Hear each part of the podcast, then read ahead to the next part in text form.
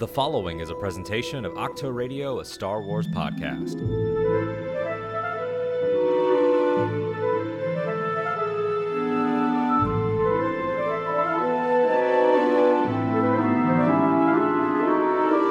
How did I choose to win? The question is. You must learn to see things differently now. What's going on, Rebels, and welcome back to a rewatch between worlds. This is technically episode one. I can also say welcome back because we did have an episode zero. This is the first of our actual rewatch journey. However, if you're starting here and you want to go back and find out a little bit more about our journey with Rebels, you can always do that. Or if you want to just jump right into the show, we are happy to have you. We're starting here with season one, episode one, Spark of Rebellion. As I noted in our uh, prologue episode, and I will note again here, two parters will be covered together uh, on this show just for the fact that they are you know longer stories and it's okay to do that. I think we don't need to cliffhanger you in the actual podcast well for a show that has been around. Um, that doesn't make much sense in my mind. Uh, i am joined as always by the incredible the uh, what, what what are some ridiculous adjectives we can add? The omnipotent Oh, that's a good one. nikki kumar I'm like Bendu. the ubiquitous he's everywhere yeah. Um, yeah. Hey, everyone. It's uh, super exciting to be starting this with you. Um, I hope you're all super excited for a, a Rebels rewatch, a rewatch between worlds. Um, yeah, it's gonna be good. And what what an opening we have for you. Yeah this was uh, an event a, a, t- a tv movie to kick things off um, not dissimilar to traditions that uh, to what has become a tradition rather with uh, the bad batch having a 70 minute premiere um, clone wars of course having a movie um, Mhm. you know forged together out of some of those early uh, episode plans and stuff and so it's exciting to see that they kicked things off in a big way. Uh, they even sold this as its own DVD, and you know what? I hope it sold well because this was Yeah. a lot of fun. I you can rate this on Letterboxd. Oh yeah, by itself. Isn't that how you have to? That's how you get rebels into your ranking. Yeah, it? Yeah, that's how you have to do it. Yeah. Uh, that's a lot of fun. Yeah, I, I have the nostalgia. I can already feel it welling up inside me. So this is going to be really exciting. Again, we are watching, of course, on Disney Plus. I also do have the Blu-rays because I'm a moron. I bought all four seasons on Blu-ray from Target, and then Disney Plus launched, and I was like, well, zero regrets. Uh, yeah. the cool thing is that uh, most of our listeners, I'm sure, have Disney Plus, so that actually uh, works out rather nicely. Of course, it's a two-parter, so we'll let you know when we're changing over to part two. So the way that this show is going to work is that we are going to commentate over Star Wars Rebels, but it's not going to be a one-to-one. You need to sit down, hit play at the same time as us. Ideally, I would love for this to be a conversation that you could listen to if you just know the show, if you just know the characters, if you just want a, a good analysis of it. What's on screen will guide the conversations, and we of course will refer to it, come back to it. But you know, if it's uh, an action scene with a speeder and they're zooming around, uh, forgive us if we talk about you know the scene that came before a little bit longer. We will also be covering Rebels Recon, which Star Wars uh, digital team. StarWars.com's uh, and the YouTube team have curated into a nice playlist on YouTube if you want to jump in and check out some of those great segments with Andy Gutierrez, Pablo Hidalgo, Chopper, and uh, the entire Lucasfilm family. So, without further ado, we'll count you in. Nikki, do you have any preamble that you wanna you wanna give before we begin Spark Rebellion? Oh man. Uh, I, I guess I, I will I will just encourage anyone if you didn't listen to it, the prologue episode we recorded is probably the best preamble you could hope for. Um, we we cover a lot of good stuff, a lot of great feelings eh, watching this show. But yeah, I mean, outside of that, I think it's yeah, it's just just super excited, super excited to do the, to hit that little sideways triangle because been waiting waiting a long time to uh get back into Rebels for sure. Long have I waited. Well, actually, we have to wait a little bit longer for that character. We but, will get there. uh, we will get there. Uh, I, I said that almost like in my brain, thinking like, "Oh, Palpatine's not in the show," and then I was like, "Oh, wait, some of the best Palpatine is in this show." I think we're about to see him right now. Or Oh, no, yeah. that oh that's later. yeah, he's at the. This is the other of- this is the other hologram scene. Exactly, exactly. Yeah. Yeah. he's in a hologram. Later on, it was Sam Witwer. Then they replaced it with Ian. We'll we'll get there. Um, the Empire everybody. loves these kind of these kind of scenes though. they do. The Empire is all about. I mean, even Moff Gideon and and Yeah. Rampart. Like the Empire is all about checking in. Yeah. Bureaucracy, red tape, just make sure everything's in line. Maybe raze a planet and kill some people. Who knows? I'm ready. I'm Let's jazzed. do it. This is it. Uh, Star Wars Rebels Season One, Episode One, Spark of Rebellion, Part One. In three, two, one, go.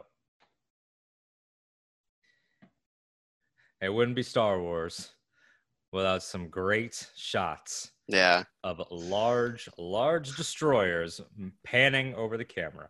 yeah. Again, I think the the Star Destroyer model was the first uh, thing they revealed, and here we are. So the the Darth Vader helmet, It's One of the best. absolute best iterations. I, for my money, it is the best looking Vader. It's my favorite. Uh, I understand if some people prefer the classic shape and that they're thrown off a little bit by the McQuarrie esque style of it, but hmm there's something so angular and like vicious Yeah, about it being sort of pointed. it's just that that perfect McQuarrie concept of the one where he's like striking in. So here's our first original character. You want to talk a little bit about him? Um, Yeah, yeah. The the Grand Inquisitor is is a fascinating thing, and and again, this was a big deal when it was announced because the Inquisitors were this Legends concept, right? That are now being, um, you know, brought into uh, the Star Wars canon proper, I suppose. And so it was really exciting to to see what that was going to be, what he was going to turn into, and then voiced by Jason Isaacs. I think probably a lot of fans who cross pollinate with oh, you know the early early Harry Potter or the Harry Potter movies. Um, love him as a villain. I'm sure a lot of fans would have said, "Oh, put Jason Isaacs in Star Wars someday," and uh, here he was. Yeah, that was a great casting choice. I mean, he and again also an early sign of the maybe one day we'll use this in live action and we'll you can Yeah, see that that that mentality develop more and more and more and more.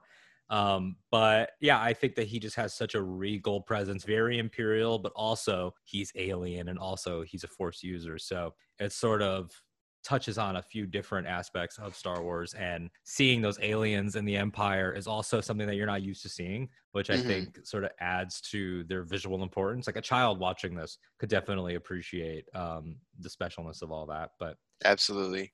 here, of course, we have uh, what we'd be remiss if we did not mention uh, what, what we've all come to know it as the Aladdin origin Yeah. story, Yeah. which I really And, uh, appreciate. Just because it will be such a, a visual, you know, keynote, I, I just want to go back really quickly to that shot of Ezra waiting on the tower yeah, yeah, um, yeah. because that will come back. Oh yeah, I mean that tower again, like we mentioned in our prologue episode. I'll repeat it here. Um, it's got the the entire McQuarrie ethos sort of wrapped up into those shots of sweeping landscapes, the natural world, but also um, the technological standing out. Very, you know, uh, indicative of the direction of the show, but it evokes those paintings in such a big Mhm. bad way tons of great details here too from the entire animation team of graffiti and really fleshing out the world like yeah they Yeah. didn't have the cloth budget and yeah they didn't have the budget for big climactic scenes and you know uh, some stuff i've seen has pointed out that lots of early rebels isn't is in tight close up you know of, of, of characters and they do a lot of cutting away. That way that the shots are short and and manageable but you get your graffiti you get these fun outfits you get your different species. They do what they can to flesh things out. Yeah, absolutely.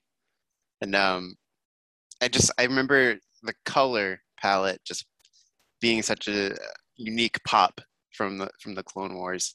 Um, it's almost like colors you wouldn't expect, right? mm-hmm. A lot of a lot of like with the graffiti, like bright orange, purple. Absolutely, You can tell and- why, right? and that was something that i like i said in our, our prologue and again I'll, I'll repeat it here i thought that sabine in particular was too earth Mhm. and, and even ezra too i was like this kid has blue hair like Yeah. that's that's what i'm questioning in 2014 like now I, w- I would dunk on myself on twitter for such Yeah. a ridiculous complaint but yeah, it just it, it took some getting used to seeing sort of like a again painterly and sort of pop art Star Wars in certain ways, but yeah, th- this whole sequence too with Ezra immediately before he even knows the Ghost Crew respects them because of the the criminal e- elements hustle. yeah, of their of Yeah. their uh, of their crew Like, Yeah, and of what he course- likes Yeah, and of course we already saw that that feeling he can't explain, right? yeah Um, which which Kanan can. Um, but but yeah, it's it's it's a great intro to them all. And I also just want to laugh again that the first time I watched this was technically on my phone in French. that's that's hilarious to me i did not see the french leaks but i love that yeah. So I was very much sort of like, which was a, also a really unique um, way to experience these characters because you're you're learning through action and and movement more so than dialogue. yeah I mean, so- that's so star wars Yeah. So it's uh, it, that was really interesting. But um, but yeah, it's a it's a great little action sequence to to get started. And I also love Kanan's.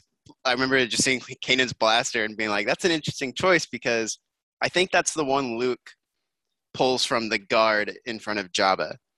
I think it's that blaster, Ah, um, and which means it's always associated with the underworld, right? It's not that DL forty four rebellion uh, sort of style blaster, and so. I think it, it was kind of funny and like interesting to give a hero a blaster that I don't think we've we'd seen any like coded good character have.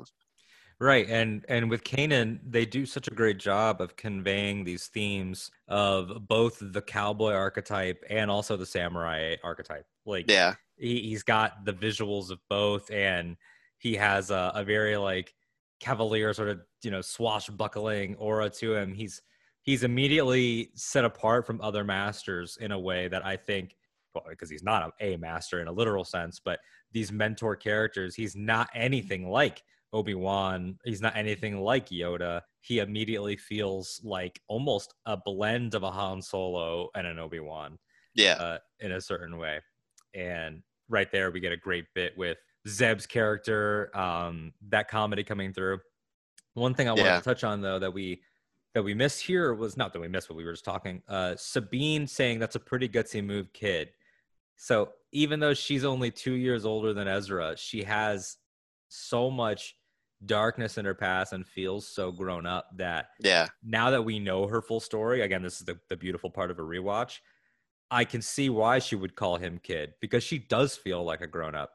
She Mhm. Sabine's youth was taken from her, you know, by the Empire, Yeah. which is such a, a uh, an aspect of the character that I, I resonate with. which which is also really a point of tension in this season alone when you get Mhm. her her and Hera and and Sabine sort of feeling left out of the picture because she probably feels she deserves that thing because she sees herself as an adult in the room, right? Yeah.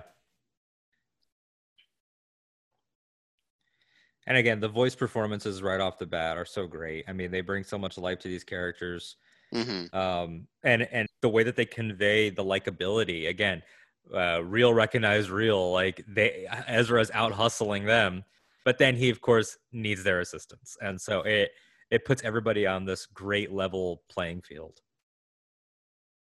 And one of, if not the greatest ship in Star Wars, yeah i mean it's it's it's yeah. it's so special. And i i think um you know i've had this conversation a few times about why it's like you want you, you think about the history of star wars like of course it's the millennium falcon is the the hero ship and but why does the ghost like stick so hard and it's like design wise it's very cool super cool i love the like the sort of uh world war ii era bomber like cockpit Mhm. bubble turret kind of thing. Um, but I think what what really makes the uh, difference between the Ghost and the Falcon is the Ghost is a home, and like you you the Falcon is a home too, but you don't really see it in that aspect. And and that's like I think it I think that's why it connects so hard. It's why you know uh, Serenity and Firefly Mhm. you know it's just very similar to that where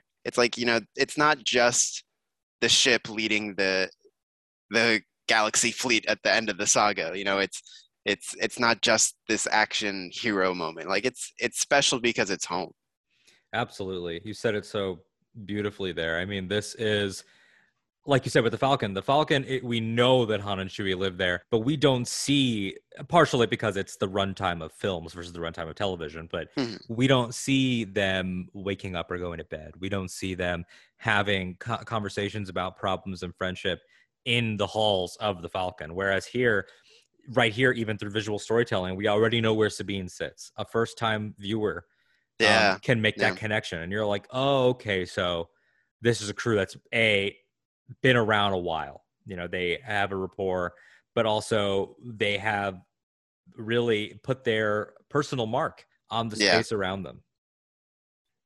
we see them eat space waffles Yeah, yeah, it's true. They do. we, we see breakfast They do breakfast, and and we know obviously like like we'll talk about in, in a few episodes from now, but that that Mailer Run episode and hmm Yeah. Uh, I want to ask you about Zeb real quick because he has he is the walking embodiment of that Lucasfilm philosophy of nothing ever gets thrown out. He's probably the ultimate example because he's a, a, a design that predates New Hope. He's yeah the Chewie design that never was, and he gets turned into not only a character but an entire species, an entire culture, and he now it's permeated into Fallen Order and other things. So, how did Zeb sort of stand out to you as the heavy or the the comedy? Like you know, before he really had much depth.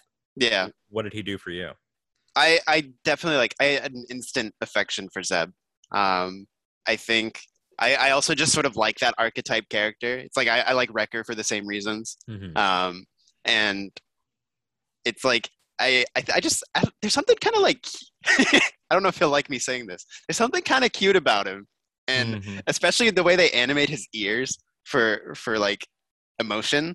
I always thought that was very like just kind of a nice like uh um sort of endearing feature of his character design. But uh, yeah, I think he's I think he's funny. I think he's good humor. I think uh the relationship he and Ezra have throughout this season is such a like high point. Um and he's performed amazingly, of course, by by Steve Blum. And so yeah, I I, I definitely had a good connection with Zeb.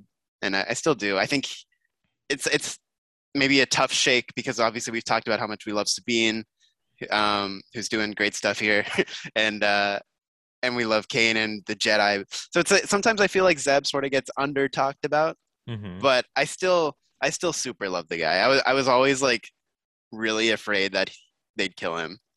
I don't know why, but yeah, Yeah. And that's something that we talked about in our prologue is the lingering specter of doom is yeah, all over the show because at the time we had now Star Wars fans, I think we've fully been trained into the if I don't see the body, and even then, if I don't see them blown into smoother into atoms. And even then. that, yeah. like like I really uh you know, seeing Ahsoka in season two and all this stuff. Now I'm just like now my thought process is, oh, how are they gonna work them past the movies? yeah, versus well they weren't in the movie so they certainly can't continue on this show Exactly. created such a beautiful um, language for star wars fans to sort of consume canon like watching this show now and thinking oh i wonder where Kallus was during the original trilogy instead of Mhm. thinking he has to be dead um, yeah, great introduction to his character as well because he really is such a despicable um, guy in, in the original seasons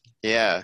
It's it's a great it's a great journey he goes on. Um, that's going to be so great to watch over, you know, the you know countless episodes where there's a count. Uh, you know, it it'll be a while before he really starts paying off. But I think it's what's so important about making him the annoying. You know, he's not quite villain A, right? Um, he's still sort of the annoying villain at this point. Um, and then yeah, where where he ends up going is is so good. now these shots see the ghost landing in the grass and establishing lothal in these different ways and showing the land and it gives it so much life because rebels also you know it's something that we should highlight rebels focuses on one world more than anything else in star wars Yeah, and it really had to be a character you know this tarkin town uh you know essentially this this world war ghetto that they are that they force people into Mhm. um these these these rundown uh, full of McQuarrie designs. I'm looking at this guy. I know, right? Uh, I don't think I even noticed that guy before. I Like, never did either. Yeah, That's Uh, great. yeah, this guy. Uh, for people that are just listening along, there's a guy that is absolutely the original uh, Luke Starkiller design there. with the like headband. Yeah, Um, yeah, Vizago. here he is. I think there were there were of course a lot of early why is this not Hondo Yeah. and it's not a, obviously it's not a problem later.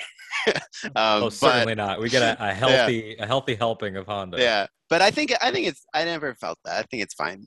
yeah, and I think he's New character new characters are great. You know. Yeah, I, I like Vizago a lot, and again, lots of classic uh, aliens here. Um, one aspect that I think is underrated about this is how great Ezra is. Because a lot of people were annoyed with Ezra. A lot of people say Ezra's their least favorite Rebels character, and I understand that it's hard to latch on to the youth. He had the same complaints lobbed at him that were lobbed at Ahsoka, except not as vitriolic and sexist. Uh, Mhm. But he is a great eyes in in different ways. You get the intimidation and the wow factor of a, of a creature like Zeb. You get him doing a force jump and not realizing that he's force jumping.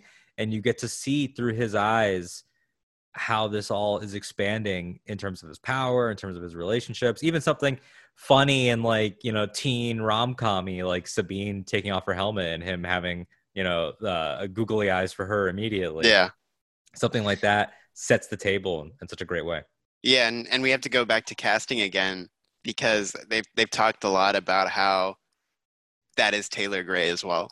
Like he doesn't know the Star Wars universe in the same way Ezra at this point of his life doesn't know what's going on. And I always love the conversations about how Freddie Prinze Jr. and Sam Witwer very much embodied their characters to Taylor. They were the two two guys on the shoulder guiding in terms of just Star Wars Mhm. knowledge, right? And so it, that's always such a great dynamic that plays out with um with actor and character. Absolutely. I love all that so much. And I think that uh, Vanessa Marshall is also a great example of that because she is does have such a regal presence, such a Yeah. guiding presence, such a warm presence, and it comes through with Hera in such a big bad way.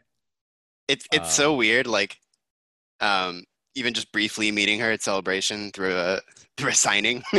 um yeah. it's just she is so Hera. Like it's it's it's like talking to like you are talking to Hera, but it's like it's like talking to Hera. Yeah. Yeah. this scene with his uh Kanan Saber and finding the holocron, I mean, it's so mythic and hmm the way that they do so much with so little.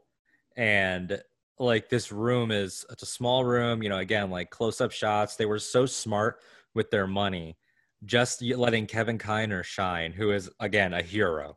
A Oh, he comes up so big in hero. this series. yeah, It's unreal. Yeah, Yeah. phenomenal stuff. But yeah, so he's able to expand these small moments, and instead of an Obi Wan saying, "Your father wanted you to have," like, and he finds it on his own. You know, it plays into his uh, resourceful um, Lothrat uh, origin story as well. Yeah. And we haven't gotten there yet, but uh, in the timeline of life, but um, it's very similar to Rey finding the the Mhm. Skywalker saber. Um, and yeah, it's it's it's just that mythology again. It's like what calls these people to you know into action and and you know how does the force speak to them and how does it guide them to discovering who the most important people in their lives are going to be you know? And uh yeah it's it's super cool. And i just want to say Kanan's lightsaber. Top top three maybe. It's hill excellent. designs. It's so good Here's that common room, you know, which speaks to what you're saying about home. You've got not only the built-in seats, but there's an it looks like an additional chair behind Hera.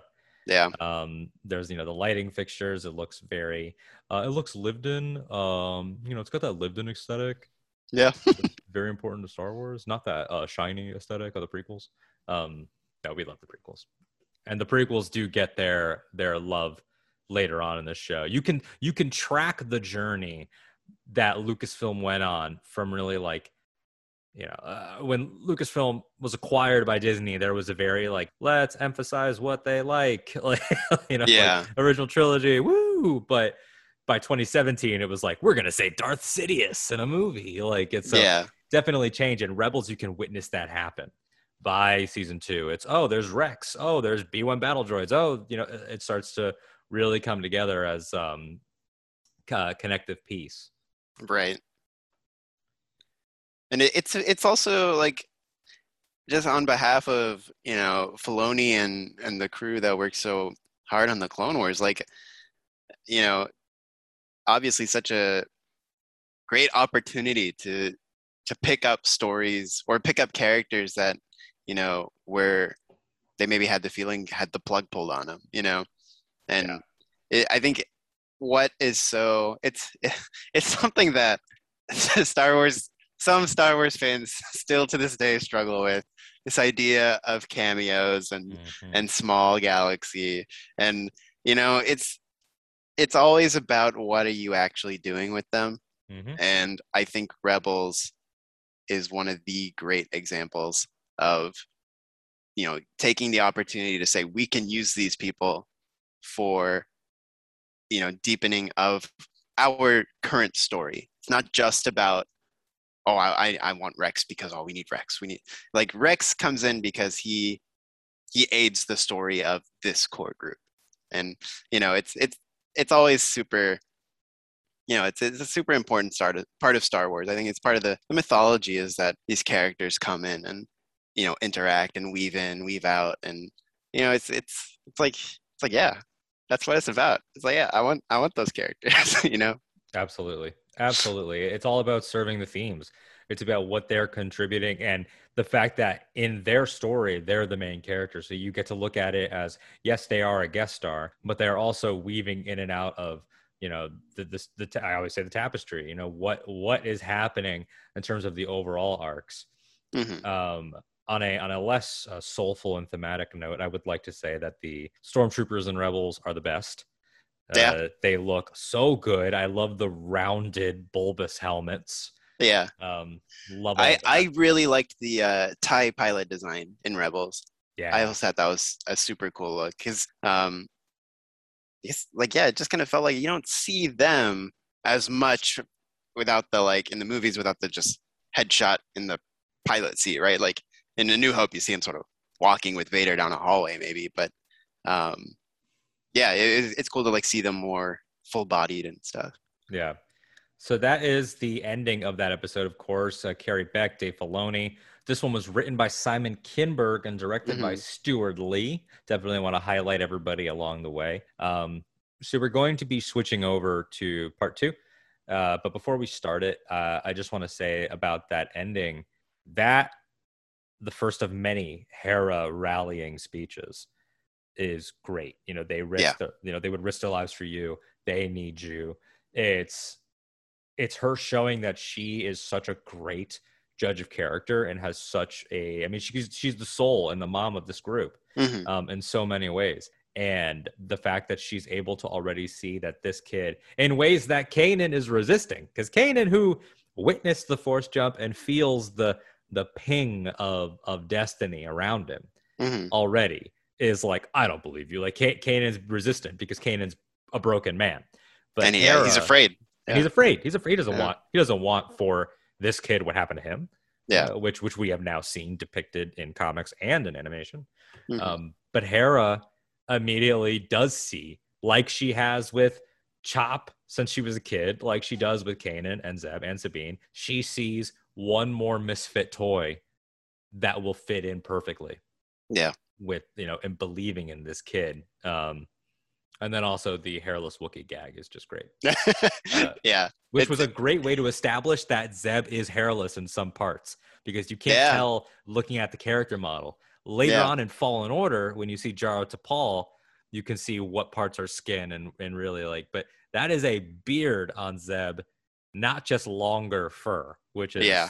which is interesting. yeah i think yeah just that whole end sequence um definitely it's it's so it's so perfectly star wars right and it, it doesn't uh like rebels does not shortchange you on this uh, this aspect of sort of like you know just running into star destroyers.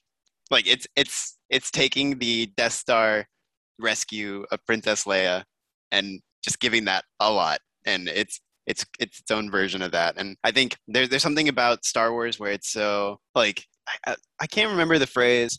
It's always the message of it has always stuck in my head. I can't remember the words she used. I remember it's Amy Hennig when she was talking about her now canceled Star Wars game. I want to say the the words were like breezy danger or something. Mm. And I always feel like Rebels is always so good at that where yeah, they just three three people just went onto an imperial ship joking, right? Like like Yeah. they, or and it's like uh it's it's such a like key thing feeling in Star Wars and then so that's always fun. We're going to get a lot of that in Rebels. And then oh yeah. and then uh yeah like you're saying with hera just the these are the stakes for this family now you know like we have to fight for each other it's like sabine just said um grab a crate you know pull your pull your weight like here here we fight for each other and it's like are you gonna are you gonna be here or not And with So, yeah. Ezra, it's it's the real um, social uh, and political idea that we're seeing right now. You know, a lot of the times in like activism and, and sort of like more left leaning politics, which, in case you didn't notice, Star Wars is um, in a lot of ways uh, for people people listening. Uh, I'm sure people listening get it. Uh, but yeah, like it's will you fight for someone you don't know? That's Hmm. something that you heard a lot in 2020 coming out of, of some of the campaigns that I personally subscribe to. And will you fight for someone you don't know? I think is such an important philosophy because they don't know this kid. Uh, and that's what Hera is emphasizing. And he doesn't know them. And he doesn't know the people in Tarkintown that they were giving supplies to. He doesn't know Vizago. Vizago doesn't know him. Like it's about ideas first, it's about hope first. And and you can have all of that all of that rich thematic tension and have you know that breezy danger uh, as as you were saying because that goes all the way back to new hope. I mean we credit a lot of that now to like 90s stuff like you know your buffy the vampire slayer and you know even, even marvel now gets a lot of credit for like quippy action but it, i mean it doesn't get much more uh of breezy dangery than han solo with the boring conversation anyway. Like that entire that entire sequence established its own. Exactly. Get in there. I don't care what you smell. Like- yeah, yeah, Like, yeah. That's that's always what was so funny. It's like marvel the marvel humors in star wars. It's like yeah, you know the, the marvel humor is the star wars humor right? Yeah. Like, Like, Kevin all Feige sort of will tell you that. yeah it's like yeah it's it's funny. Um but yeah it's that is a great it's a great um stopping point for that for that break. Um yes, even though when it aired it just aired one af- you know continuously right. So we will jump right now into part two. So uh, if you're watching along with us, I'll count you in again. If you're not, then just uh, keep those headphones in and let's rock and roll. Spark of the Rebellion part two in three, two, one, go. all right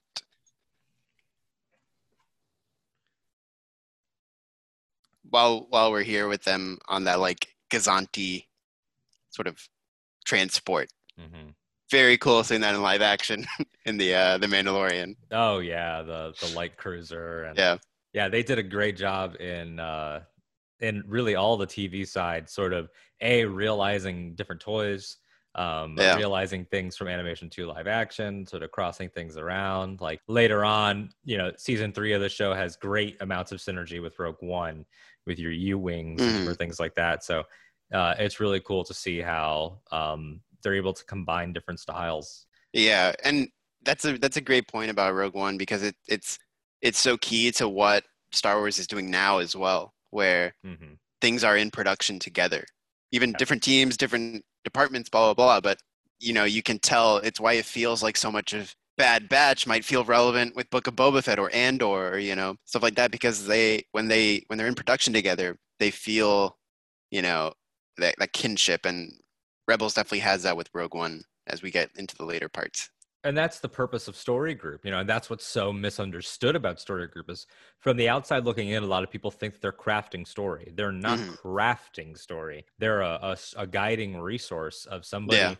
somebody in animation can say hey um, do we know if there's a ship that we could tee up here that would make sense in this context then they can go over to ilm and they can have that connective tissue through story and that's so powerful and um, this uh, artificial gravity sequence by the way is one of the first examples of something Rebels does a lot, which is really Mhm. creative action blocking Yeah. and stuff that maybe would look a little bit too over the top for live action. I mean, I'm sure we would all love and embrace it. Um, but it, it sort of is a great way to show off different characters' strengths in a different high stress scenario. Kanan is still a quick shot, and you had Ezra's um, slingshot there.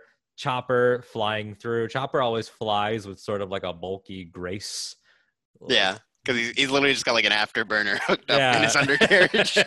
yeah, it's not like the the R two um, Yeah. dual rockets. He's just like I'm flying through like a bulldozer. yeah, and this this part's so important just to show their skills. Um, but yeah, now you know we get into the the real drama of it all. Yeah, absolutely. And sort of the the relationship that Zeb would have with Kallus is sort of teed up here. If you know, if you're watching it, you could sort of almost sense a pang of fear Mhm. in him, which I think is the advent of rewatching. Um, but again, Zeb already has that that soft spot. He can't do it. I mean, this is something that we see a lot in Star Wars. Of it's all about the next right choice. Yeah, it's all about the fact that appreciation and mutual respect and and again love for the things and the people that you don't know. That's Din going back for Grogu. You hmm know, He can't. They can't leave the kid. Can't. Not Yeah. after what he did. He's one of you now. yeah, just really great economical dialogue. I think that's that's a word that we'll probably use a lot for Rebels. Economical, like Uh, the, doing uh, so much with so little. Script economy. Yeah. The word real estate. word real estate that's what it's about I, but again like you think about how much one one episode of rebels affects us take twin sun right that's that's 20 like five pages like everything accomplished in that episode in 25 pages. Like it's it's just so wild how like i, I just the most like uh like reverence or reverence for uh uh you know that ability to craft in such little space. Yeah, Yeah, absolutely. And even there, like just two characters exchanging a look after they chastise Zeb and um and even then they're not mad at Zeb. It doesn't cause a rift in the group because they it is desperate times, you know. Mhm. You you might have you might actually if that if Ezra was an adult man that you didn't know, maybe you would leave him. yeah how many But- hard decisions have they made already Exactly. You know? Exactly. And again, that's something that we see with Cassian and and with different characters like Saw and Draven and all those guys. But um, right here, the, the great the start of a great running gag of my name is Jabba, yeah which pays off in a great way when you get Lando and he's actually met him. So that Right. obviously changes things a lot. yeah Man, they do so much with so little in this show. I have such an appreciation now for the fact that this Mandalorian and Rebels, like it's the same interrogation holding room every single time, and it always has dramatic Yeah. stakes. Like it's it's again, it's economical. It's it just makes a lot of sense, and uh, even this storytelling here with he doesn't need to have dialogue. He doesn't need another character in the room. That holocron is enough iconography and resonance for Star Wars fans. And even if this is your first Star Wars, though, you know it's the Force. yeah Ugh. this how, is such a moment how excited were you when yeah that happened? such a moment and i don't remember if they put this in trailers or not i can't remember if it was a surprise it maybe just didn't it's hard to feel like a surprise now because it's just so ingrained Yeah. in in how it feels And but, because um, it's it, the message is also in other things. right Uh, every But I think- survivor sort of has that moment now. yeah and i think this was the first time we got that message right Yeah, I don't think we'd ever seen it depicted. Yeah. So that was that was just yeah, that was a lot emotionally. How great would it be to see Ewan actually perform it? yeah. Um, and maybe he, he has his own copy of it or something. And Yeah. in the Kenobi show. But yeah, see, getting that voice cameo from James Arnold Taylor, of course, is a Mhm. am sure a very reassuring nod at the time in 2014 for Clone Wars fans to feel like, oh, our story still does matter, you know, because at the time, remember, this is also the canon upheaval of them saying nothing counts except Clone Wars and this one comic, Son of Dathomir. Like Yeah. that, that that's about it. Yep. And then uh, Ezra's obsession with helmets begins. It's a great little character thing because, Yeah. like with art, eh, with Sabine, him being a collector of something, you know, just an inanimate object that he likes, like Yeah, it's just something that you don't get to explore in a two and a half hour um, piece. And and this, I, I that's something that I always loved about Rebels is that it got to inject individual passions into the characters in a way that even the Clone Wars didn't. Like the Clone Wars used its real estate to make the clones individuals, which was a task in and of itself. Here, they're taking our core cast and showing us what are some things that they enjoy, which goes such a long way because you don't really get in Clone Wars. Um, you don't get to know what Obi Wan likes to read or write Mhm. or collect. Like it's war, and here it's war too, but it's more of a boiling, you know, sort of sizzle. So Yeah. you get more. You get more That's, breathing um, time. which eventually became one of the like lost missions.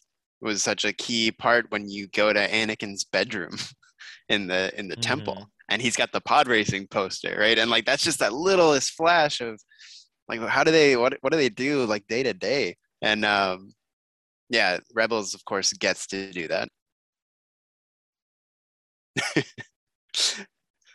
yeah. Rebels really embraces the word buckethead and They do. yeah, yeah, You got to wonder if that's like a, a Lucasfilm behind the scenes term. yeah. And maybe they were calling it bucket because that even that carries through to resistance. I think like the cosplayers call them buckets, oh like yeah, the yeah, five first people. Um, so yeah, it's a it's kind of a cool way to sort of colloquialize. I also think that Star Wars Rebels and Resistance would go on to do this a lot more because it was geared slightly younger. But Star Wars Rebels having that, um, oh, that's such a good moment. Yeah, Uh, the, the the symbol with that's gunpowder. Ah, it's awesome. Uh, I or I guess whatever the space equivalent explosive of residue is. thing, Yeah. um, but yeah, Rebels embraces a slapstick comedy style when it needs to and when it's effective yeah, in a way that's perfect visual storytelling for kids. Like Zeb yanking Ezra on board this time is a good way to convey that he's now I'm looking out for you extra, you know. Yeah. yeah. Not making that mistake again. Yeah. yeah. And it, it's funny because it's paired with dialogue that is very confrontational. You know, so Yeah. it's like you know where the you know where the heart is actually. Yeah. That right there, the I don't have parents and that look, it's like you do now, son. Yep. You do now. Oh, it's fantastic. I feel like um what a what an interesting conversation Hera Syndulla and Qui Gon Jinn might have about picking up life forms. Oh, oh yeah. oh, it'd be hilarious. Or even young Obi Wan Kenobi. He'd probably roll his eyes at them. yeah, The entire group is them picking up what is a useless life form, mindless life form. pathetic, is it? Pathetic, yeah. Yeah. Pathetic. Alexander Kallus, um, spelled in such a great Star Wars way, by the way. Yeah. Alexander. Um, best uh, best sideburns ever, possibly. I think so. I mean, yeah, he's up there with with uh is it G- General Burnside Yeah, yeah, where yeah. it comes from? he's he'd, he'd make him proud. Um, let's- let's get this out of the way. Wookiees. yeah, let's, let's let's get that out of the way. we got it. That's got to be talked about. Um, so funny, and also just because like we saw Wookiees in the Clone Wars, and they looked a little less smoothed out. a, little, a little more, a little more detailed, a little more Yeah. detailed, you could say. and it's really this is really cool seeing Kessel, you know, comparing it with with Solo, and I I think um I think Matt Martin when this when Solo came out did like some little drawing to show like because people were like, how come they like did that and they got because you know of course Star Wars fans will Yeah. will want the details, the insignificant details. Um, and he sort of like did this cool drawing, I think, to explain the sort of like Maw scenario versus Mhm. what is different about this particular part they're on. But yeah, Yeah. It, it's And cool just to have that connectivity. In, uh, Clone Wars season seven with Trace and Rafa, that looked like a significantly different part of Kessel, and so really you're eh, you're fleshing out a picture of a complete world. yeah, This is so great. I love I love whenever Wookiees get the W because they are so perpetually taken advantage of Yeah. and, and and hurt that when they get to be this mighty and proud people that we know they are, it's always great. yeah. I I always end up pointing to Wookiees as my favorite Star Wars like alien species. Mhm. and i think i think that's like a large part of it like they're just perpetually the underdog like and even though we know like like i mean we saw in revenge of the sith like they are as as sophisticated as anything Mhm. but uh and that's such great like um i don't know if subversive would be the word but it's it's it's an inverse actually like of power dynamics like they are established as this can rip your arms off so powerful so the mighty chewbacca. Like he's not just Mhm. chewbacca he's the mighty chewbacca. But they're also the most victimized species. Yeah. And how i love wookie kid. Sorry. Oh no the, the Wookiee kid's great. So good. He's he's great. In the tradition of Gungi and now Burryaga of cute Yeah. Wookiees.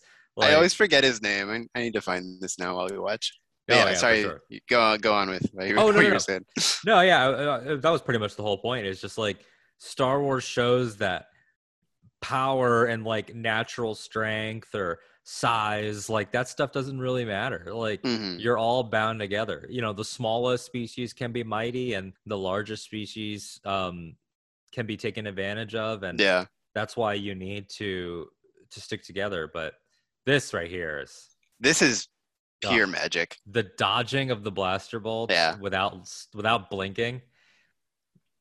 Putting the two pieces yeah, together. The music, like the the surprise, right? Like the Wookiees are like, oh shit, and like just everyone everyone knows, and then the Kallus line. Yeah, that like this scene, for as incredible as Rebels goes on for four seasons, Mhm. still an absolute highlight. oh like- yeah it's an amazing payoff because I, I i've i've almost i'm curious your opinion do you think they should have not shown the blade in the first episode in the first part rather I don't know because I I don't have like the same relationship with like wanting to be surprised as other people do. yeah Because I remember this happened a lot with Snoke's death, and people were like, "Why are you showing it? Why are you, why are you showing the saber turn? Like, don't you just want the edit of like the surprise blade on the side?" Mhm, mhm. And I was like, "For me, not really, because it's almost like it's like dramatic irony, right? Like, yeah like you know what the characters don't." And so and it's also it's also making you wonder if Kylo Ren will succeed Yeah, yeah. So so for me, it's not this huge issue. I think. Yeah. I and think I don't I don't necessarily think that. I just wonder. Yeah. No, I know. I know it is a thing. Um. But Yeah, it is still, I mean it's still effective nonetheless because you've seen Ezra hold it obviously zero experience, but now you know who Kanan Jarrus is in in in totality. Like Yeah. what, what is it like in the hands of Jedi? And the fact that that is said here. Yeah, and I think Powerful. the surprise, the surprise is not that Kanan's a Jedi. The surprise is that he's willing to risk exposing himself now Yeah. as a Yeah. Jedi, and so like that's why I don't think it's about not showing the lightsaber until now, because we can know that about him, and we're actually getting something deeper about the character by having seen it, by showing him do this now. Yeah. Yeah. And the fact that you have Kallus without realizing it correctly label them as master and apprentice. He it just he didn't, you know, they didn't know that yet at the time. Yeah. And how that plays into, like you're saying, that aspect of his oh, that's so oh, that's so great. I forgot about that. I forgot about that. That's such a good gag.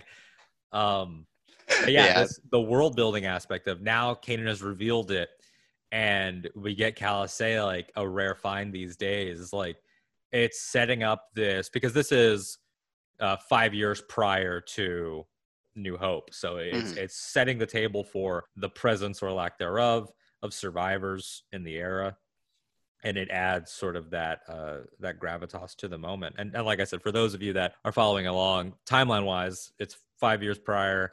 There's the four seasons of Rebels, and then Rebels ends a year before Scarif. So. Mhm. If people are curious, that's where we're at on that. Yeah. And it, it the Wookiee child is named Kitwarr, Love you, Kitwarr. joining all sorts of great young Wookiees. He's like, bye, see ya. Kit, Kitwarr was at the Battle of Exegol. No one. Dude, I- I believe it. Because those Wookiee gunships are in the the fleet, I'm pretty sure. yeah. Oh yeah, they're in there. Um, Yep. Yeah, so He's there. it was Kitwarr. Because we know Wookiees live forever anyway. Dude, Kit, put Kitwarr in sequel post TROS series, man. That's what I'm talking about. Dude, Kitwarr. It, when when Ezra shows up in live action, he's got a Wookiee companion, and it's Kitwarr. Dude, dude, if it's Kitwarr deserves the world, man. Be like Joonas Suotamo. You want to play Kitwarr? Yeah, absolutely. Oh, I love the pickpocket. It's it's such a great touch. Yeah. even Chopper having a bit of affection for him is such a great storytelling device too, because you establish how difficult he is. Uh, I mean, they they haven't even fully established how difficult Chopper can be Yeah. at this point, but you get the idea that he's crotchety, and he it's that that wave of approval. that's that's what makes Chopper. It, it's those moments where, because you see when he cares, like he cares, Mhm. and it it's it's. I think it's what people connect to so much with that kind of character. I mean, for anyone who's a Ted Lasso fan, Chopper is Roy Kent, right? like like he is grouchy, grumpy. Go screw yourself. But when he cares, he cares, and you see it, and it's it's so endearing. It's it's like it's like one of those pure magic tricks of, of character work. I love Kanan evoking the Obi Wan quote: "Binds us, penetrates us," all that stuff. Mhm. Because I, I, I, it, and Ahsoka, I believe, also says it in Mandalorian season two. It makes you wonder, like, is that a Yoda quote? Like, who told Obi Wan that? Is that is that part of the doctrine? Is that in the texts? Like, it's just such a nice sort of connective tissue to to emphasize that everybody on the Jedi path is is a learner, is a forever learner Yeah, that, that you all you're starting from the same places and it puts ezra on the equal um footing with luke hmm yeah. It it's an it's a really like interesting way just to like yeah like show show what a pat like a Padawan is because kind of like at this point we've seen very we've like we've known exceptionality right like yeah for all we know right now, Kanan was average student, right? And whereas before our Padawans are Anakin, oh my God, the, the chosen one, uh, that the air of that around him or Um, obi-wan as a padawan you know He yeah, Obi-Wan. kills maul like kills the first Sith. Lord in a millennia, yeah and um, and then Ahsoka, of course, is is a big deal, but. Kanan sort of being like, yeah, like maybe the B student of the temple, and Mhm. and yeah, just sort of parroting lines. I, I think I hope I'm not making this up because it's in my head somewhere. I think later on he says something, and Ezra's like, "Where'd you hear that?" It's like, "I don't know, it's something like Jedi have said or whatever." i think it's Um, something master, master yoda used to yeah, and like he can't fully remember it, yeah you know. But he's like, I remember like the sort of profoundness of it, um, and yeah, it's it's just cool to see that side of, of a student. and he's been on such hard times and i love that moment there of him sitting in his room looking at the obi-wan hologram which by the way uh that young uh, obi-wan rebels model that you only see in the hologram is great Yeah, he, he looks really good but yeah you get this um uh, such a great moment with the inquisitor he's immediately intimidating and also a great Yeah. use of the uh, utapauan uh, species yeah, but yeah, I think that that moment with Kanan is one of my favorite moments in season one. It's so powerful. Uh, this one directed by Stephen G. Lee, written by Simon Kinberg.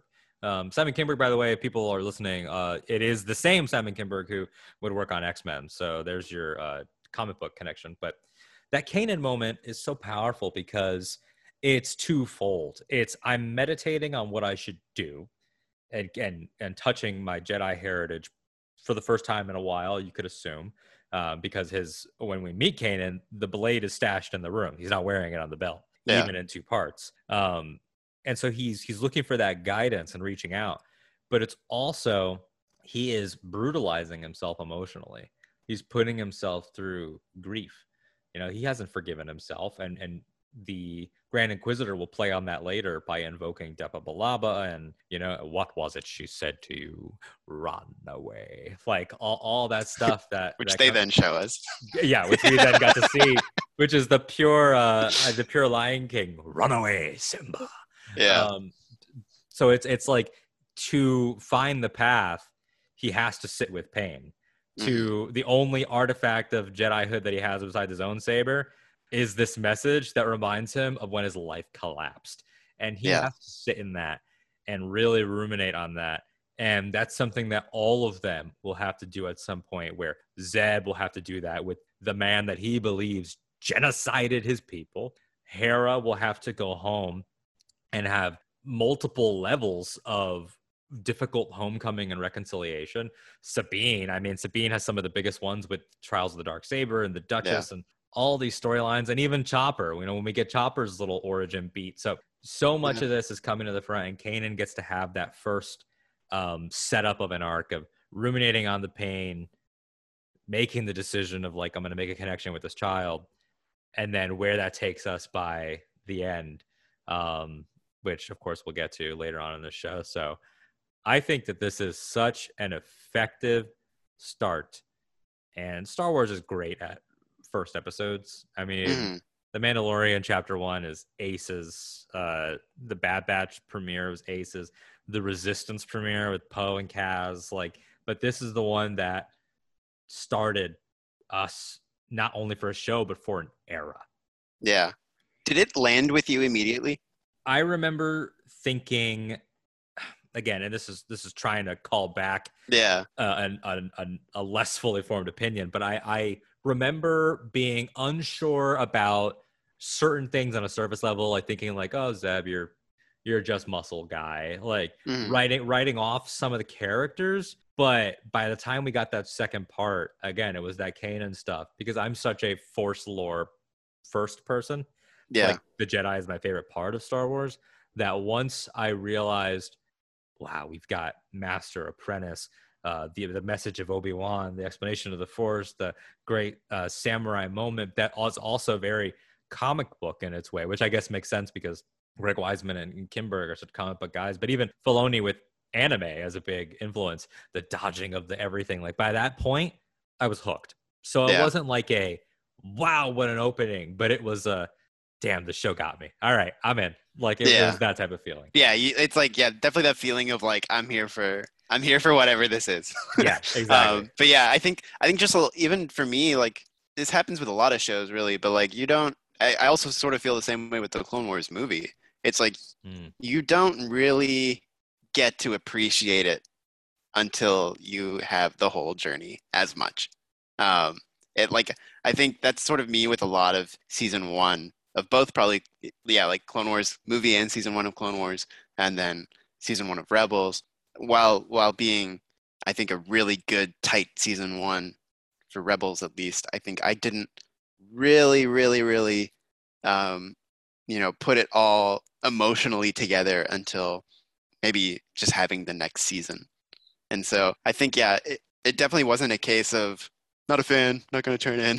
Yeah. um, but yeah, it, it definitely this these took time to to really realize what the uh the the the, the good stuff was. Absolutely. And it's it and it embrace the decompressed nature of the storytelling. You know, like this is the show, and we keep having to learn this lesson, but this is the show that was like, nothing's filler, man. We're, we're kicking this down. Character building is important. Um, and I love that for them because again, this is Dave Filoni as supervising director, as, well as you know the rest of the Rebels team. You know, uh, Carrie Beck, Athena Portillo, everybody involved, Gilroy. Um, this team isn't playing in the Clone Wars where everything is like there is three years here to tell the most bombastic, big, uh, high stakes, dramatic, uh, war torn espionage stories. Like this is the slow burn to A New Hope, which in and of itself is not a slow burn, but in and of itself a slower Star Wars movie that leads to the Battle of Yavin, which is the kickoff to something so much bigger. So Yeah. Rebels gets to uh, play a little bit more and like and like you're you're touching on there, like find that soul, be that thing that can say, "Let us show you what we're about." Um, even if you know you're unsure at this point, you know they knew what they were Yeah. doing. They knew what they were Yeah. up against. I mean, this Absolutely. had the, this had a rushed production timeline hmm where I think uh, it's like 16 or 18 months to get this show from sketch to complete. Yeah. Like it was it was nuts, and characters were being designed while scripts were being written. And it was, you know, uh, Lothal was being designed before they were really 100% sure what the story was going to be on Lothal. Um, Mhm. they just knew they wanted a home base planet. So it's a it's a really um, really powerful testament to the to the expertise of this team. And uh, yeah, it's so powerful. So t- tell me a little bit about what you're taking away from this in terms of character and theme in Spark of Rebellion. Yeah, I think um I think having watched it now, just sort of like almost reveling at how fast they get to it. Mm. Like just how well because yeah, usually, you know, maybe you do take more time to to peel back layers um on, you know, who are these people, who what are they about? But I think yeah, just sort of having watched that, I was, you know, not as uh it wasn't as much in my mind at how fast they just establish what they're good at, like what their sort of vibe is, and then yeah, the stakes, the the stakes of what it means to be in this crew and what it means to be there with each for each other. And um and yeah, I mean, it's it's one of those things where it's like like on, a, on any good rewatch, it's like things have gone dormant in your mind, right? Like just since 2014 you've compartmentalized and you've added different things and you've focused on different shows and and whatnot so it's almost like coming back in and re-revealing sort of the feelings the emotions that you remember before and you're like oh yeah Yeah. i like this stuff yeah, I mean, it, it's like you said, like that speed, that pace, that Star Wars pace, how much ground they cover is really, really surprising, honestly. Like, I almost forgot. When I think back on this, I think about Kessel and I think about the Wookiees, and I think about meeting Ezra Mhm. in in the streets of Lothal in the market. I forgot how much we get into Kallus. I forgot Mhm. about how much world building there is for the time. I forgot about how early we see Tarkintown. Like they really put together so many pieces of what this crew does, not just them meeting, but what is the Ghost Crew's role in the galaxy at this time. They are a crew of like Ezra even asks Sabine, you know, like, are you guys just thieves or what are you? Like they are um almost in the tradition of Robin Hood at this point. Yeah.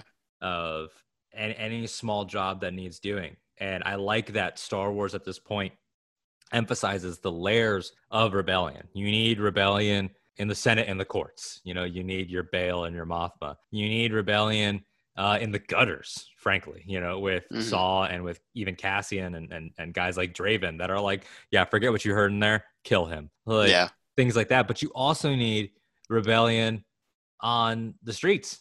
yeah And it, where you buy grassroots, where grassroots you- politics yeah, where you buy your Yeah. groceries in Yeah. the market of the Yeah. You need it. You need it out back in the fields. Like you, it, you actually do need every single step of it, and that's of course a huge part of the storytelling of the whole show, but particularly the end of season one and beginning of two is that tying of the bow of the cells are coming together now, and Yeah. of course they wouldn't have a unified military front until Scarif, but this is honestly the thesis statement of rebellion, which is something that you and I talk about so much in terms of like Bad Batch and Resistance. Is like the Star Wars titles are thematic statements. The Star Wars titles Yeah. are they're like traffic lights or, or signs. Like they are they're there to let you know where we're going, what we're doing. Um, and I like that this show is like we called it Star Wars Rebels. Doesn't mean you're gonna see Leia. Doesn't mean you're gonna see Mothma. Bail. I mean, you will, but it, it touches on things in such a different way and from a different angle um, Yeah. that we would see in all of these shows.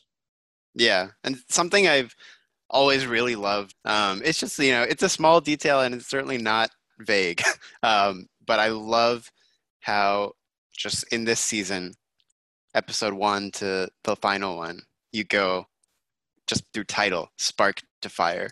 Um, Yeah. And and it, it's just it's it's so great to have you know you take you take the time to get there too. Like it's not usually the the fire comes pretty quickly after a spark. Um, but you know you, they take their time in getting there. And then i think the finale for season one is very earned when you get your big moment at the end right?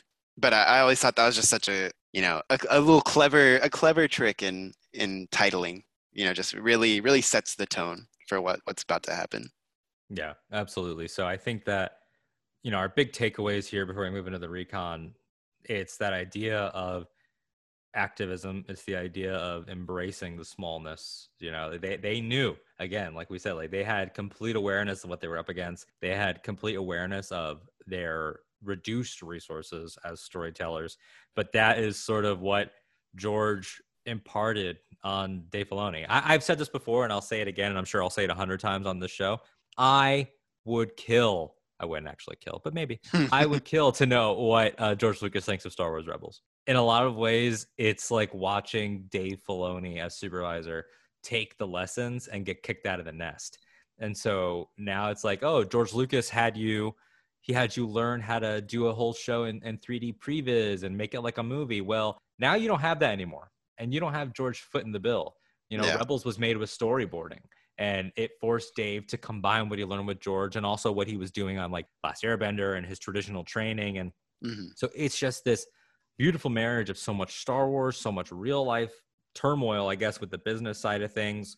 Um, I read up a little bit before the show that Lucasfilm Animation had lots of layoffs before the show went into production, you know, after the cancellation of Clone Wars. So it's just a really, um, it's got moxie, you know, it's got spirit, it's got Yeah. um, punching up early on, Yeah. which I appreciate. underdog mentality you know um yeah it's it's super cool and it, and it's always it's always something you you see a lot in a lot of different art and that's you know sometimes the constraints bring the best out right Mhm. because like sometimes you see it in theater like maybe the the most creative use of what you have of lighting of of the stage of you know what what one actor can give you you know costuming you can't you can't have like so many different uh costume changes right because you're you're sort of too active to change and um yeah i think constraints it's like what, what's it uh diamonds are are oh, Diamonds are Forged Under Pressure or something. Yeah. yeah and it's like it's uh i think rebels really um encapsulates that spirit Absolutely. I think that you said it so well, uh, said it perfectly there. The the entire idea of being backed into a corner. I mean, that in a lot of ways the story of all Star Wars. You know, Yeah. is, is even with Mandalorian. You know, that spirit of we need to figure out how to make sure that this is seamless with cinema. Um, but with this much of the money, an Yeah. itty amount of money, how do we do that? Well, let me tell you about Game Engine. guys uh, let me back on Lion King. Um, so yeah, and I, and I circa circa 2014, Johnny Favs was off making Chef, so he was rejuvenating his mind over here while Filoni was over here uh, gearing up uh, his journey. And I think this is a, such a phenomenal start to the show. And again, with context, there's so much you could pick up on, like we said, with Sabine and uh, being a young woman forced into this stuff, Zeb and his fear and his his capacity for guilt too. Is that Zeb is yeah Zeb could definitely be guilted and begrudged into things, and of course, Kanan and Hera as parents. So we're gonna head over to the recon now. We've got that queued up again, handy dandy playlist over, and I might actually put the link to the playlist in the episode descriptions. Um, yeah to make it easy for everybody if they would like to jump in here. This was a a, a great first step. Uh, Rebels Recon predates the Star Wars show, Mhm. and Rebels Recon was sort of the first thing um, that gave Lucasfilm as an office, as a company, that added flavor. Because Star StarWars.com was always a great place, but Rebels Recon gave it that visual element and made it feel alive. And there was bits and there was comedy and yeah and really just a great read of the um sort of like the the fandom culture Mhm. of you know getting getting into youtube right like and uh, and putting putting this because yeah, you, I think Clone Wars would do articles like basically like this, but like in article form. Yeah. And, you know, maybe maybe that was less engaged with, especially with like maybe kids. You know, um, whereas yeah, this going up on YouTube, this going up on socials. Um, it was it was a good just like read of the of the landscape and and to this day something I miss terribly. Like Yeah. I, I Oh. wish every show did something like this. And it's like, yes, we know, like, uh, we're gonna save it for the gallery, and I get it, I get it. Yeah. But it would be great to have something like this again. So we are queued up here on this first uh, five and a half minute episode, and I'm gonna count us in right now. It's uh, three, two, one, go. Star Wars.com originals. Andi Gutierrez. What a legend. lover. Also, just a great time capsule. You know, Andi's no longer full time with Star Wars. She still hosts Star Wars show uh, when that's around, but In celebration. celebration, of course, and but yeah, this this video was posted October 2014. It's so Wow. wild. It's Yeah. so wild. Yeah, it's it, there's a lot of that. Even just hearing that opening, even the Rebels like hmm title fanfare in the episodes. Yeah, yeah. like it's uh they're just like those audio cues that send you somewhere. Yep. Yep. Yeah. Yep. We talked about Uh-huh. this, Andi. Yep, we talked about this stuff. Love all this.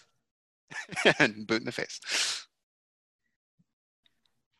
Something I also love about Rebels Recon, it almost like developed its own fandom, Oh, for With sure. like with the running gags, The the, Pablo, the gags. chopper cam, the yeah, Chopper the cam. Pablo. Yeah, it's it's all super cool.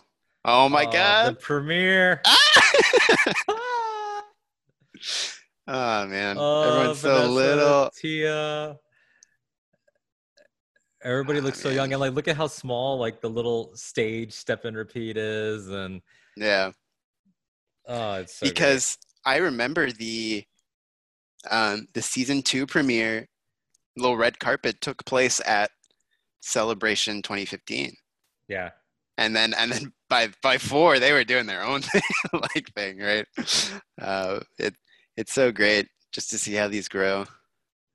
I love that bit there of uh that bit of of Steve Blum talking about developing that voice. Mm-hmm. Tito Ortiz was at the premiere of this. That's thing? hilarious. what? There he is. Oh, Dave. Oh, they showed it to George. I forgot about that. There we go. That's fantastic. George loved it. Oh, look, you can see AJ in the background there. I Yeah, love seeing the Lucasfilm team get the highlight. yeah. There we go, our first shot Cam was in the first episode. oh my god, the, the Java the Hutt Lucasfilm coffee shop. oh my gosh. Ooh, that's great art. Yeah. Force Unleashed 2 back there. Joel Aron, the CG effects supervisor. Absolutely rocking it still. Oh my god, he's a great follow, um, and just absolutely crushing it. Behind Andi Gutierrez in this recon, you could see some great uh, artwork, the headshots of the Ghost crew as like wanted posters. Yeah. There's Pablo and Kilian Plunkett, the Super director. underrated presence. Kilian Oh, Plunkett, yeah. man. Kilian's wonderful. This is almost 10 years old. Don't say that to me. Say something so hurtful. like we're like not quite, but we're getting there. I mean, like Pablo is like less gray in this. Like Yeah. it's crazy. Probably people left him alone more at this point in life. Oh yeah, it was peaceful. he had one Twitter account. yeah. Oh, there's Keith Kellogg. Another another huge presence. Still still rocking. Yeah, Keith Kellogg handles a lot of the uh, the lighting, correct? I. Yeah. I think that's what's so cool about um animation as well. Is like the holdover. You know, it, people really Mhm. become legends amongst these shows. Yeah, and that's the thing about Star Wars that I've always loved and I talk about a lot on the Ahch-To Radio main show uh, is that Star Wars makes heroes out of everyone involved, which even something that we love like Marvel. Really, the only behind the scenes person that anyone knows is Kevin Feige and the director. Yeah. Um, but these just uh, oh, can I still tweet hashtag Rebels Recon? Oh I have my a question God. about Rebels. Let's add it. Add Star Wars hashtag Rebel. Oh, we don't get a Pablo question yet. no, I, they had not fully developed. Rebels Recon was at its infancy here. Yeah. They Uh, probably got so many questions. Oh, so great. And then, of course, we got a clip here of Droids in Distress, the next episode Yeah. that we'll be covering on the show. Well, that's nice. The recon gives me a little preview so I could tee up the next episode. I forgot. I think they that. do that all the time, right? I they think they always gave a clip.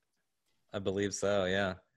Oh, that's That- wonderful. That's another funny thing, just seeing the Disney XD logoing. Yeah. you know. Which still alive, but nowhere near as important as it once was. Yeah. Uh, so there's that Rebels recon and a great way Amazing. to close it out after our thematic conversation. We have some fun there revisiting these, and as the re- recons go on, they do start to include some pretty big interviews, um, some deep dives, and occasionally you get like a like a 20 minute recon special with Dave and stuff. So Yeah. Very excited to continue to dive into those. But for right now, why don't you let everybody know where they can find you? For sure. Uh, you can find me on Twitter at Naquicious, N A Q U I C I O U S. You can listen to my other Star Wars podcast, my main Star Warsy show, the Imperial Senate podcast at Imp Senate Pod on Twitter and Apple Podcasts. And then you can listen to me and Alden do uh, the One and Done Film Club, which is a super awesome thing we do with our friend Reed, talking about some great movies. Uh, you can find that at One, the letter N, Done Show. And then as for me, you can find me personally at AD underscore Strider on Twitter, on Instagram at A period D period Strider. And then also check out, of course, the Mandatorian Creed, Tori Fox's show here on Ahch-To Radio, our sister show. Um, her next season is going to be coming out soon, diving into Star Tours. And this is such a great start to the show. I'm so excited about all of this stuff. Tweet us, let us know if you're watching along. Let us know what you are enjoying about revisiting Rebels. If this is your first time, I'd especially love to hear that perspective.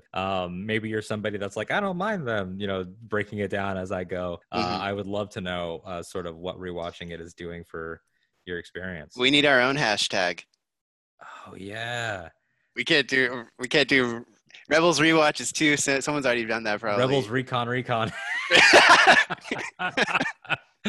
Hashtag Rebels Recon Recon. Rebels recon recut. Yeah. If you, if you want to send us uh, any specific questions, or you could just tweet uh, Ahch-To Radio everywhere on your socials at AHCHTO Radio. That is for uh, Ahch-To Radio proper, Mandatorian Creed, a rewatch between worlds. Um, this has been such an excellent start. Nikki, thank you so much for joining me again on this ride.